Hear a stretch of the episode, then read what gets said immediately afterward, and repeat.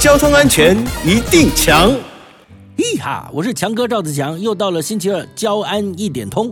之前呢，一辆货车行进高雄啊三明区，车上的高压钢瓶突然爆炸了。现场目击民众的形容啊，钢瓶啊就像火箭发射一样喷飞了，大概有四层楼高。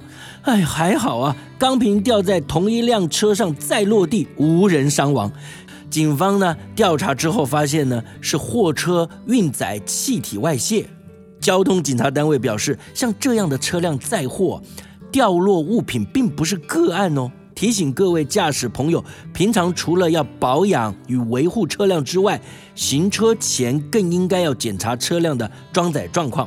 如果呢，您是以非密闭式的车辆装载货物，请将货物平均分配放在车上。车辆有车头隔板的话呢，建议从车头方向开始，平均而且紧密的。摆放货物比较重或比较大的货物应该放在最下层，同时用钢索或锁链呢确实固定捆绑货物。遇到货物呢无法紧贴车身栏板时呢，请在空隙摆入填充物或使用其他辅助的固定工具，以免货物飞散掉落。尤其是高速公路行车速度快，更需要谨慎注意，以免发生事故哦。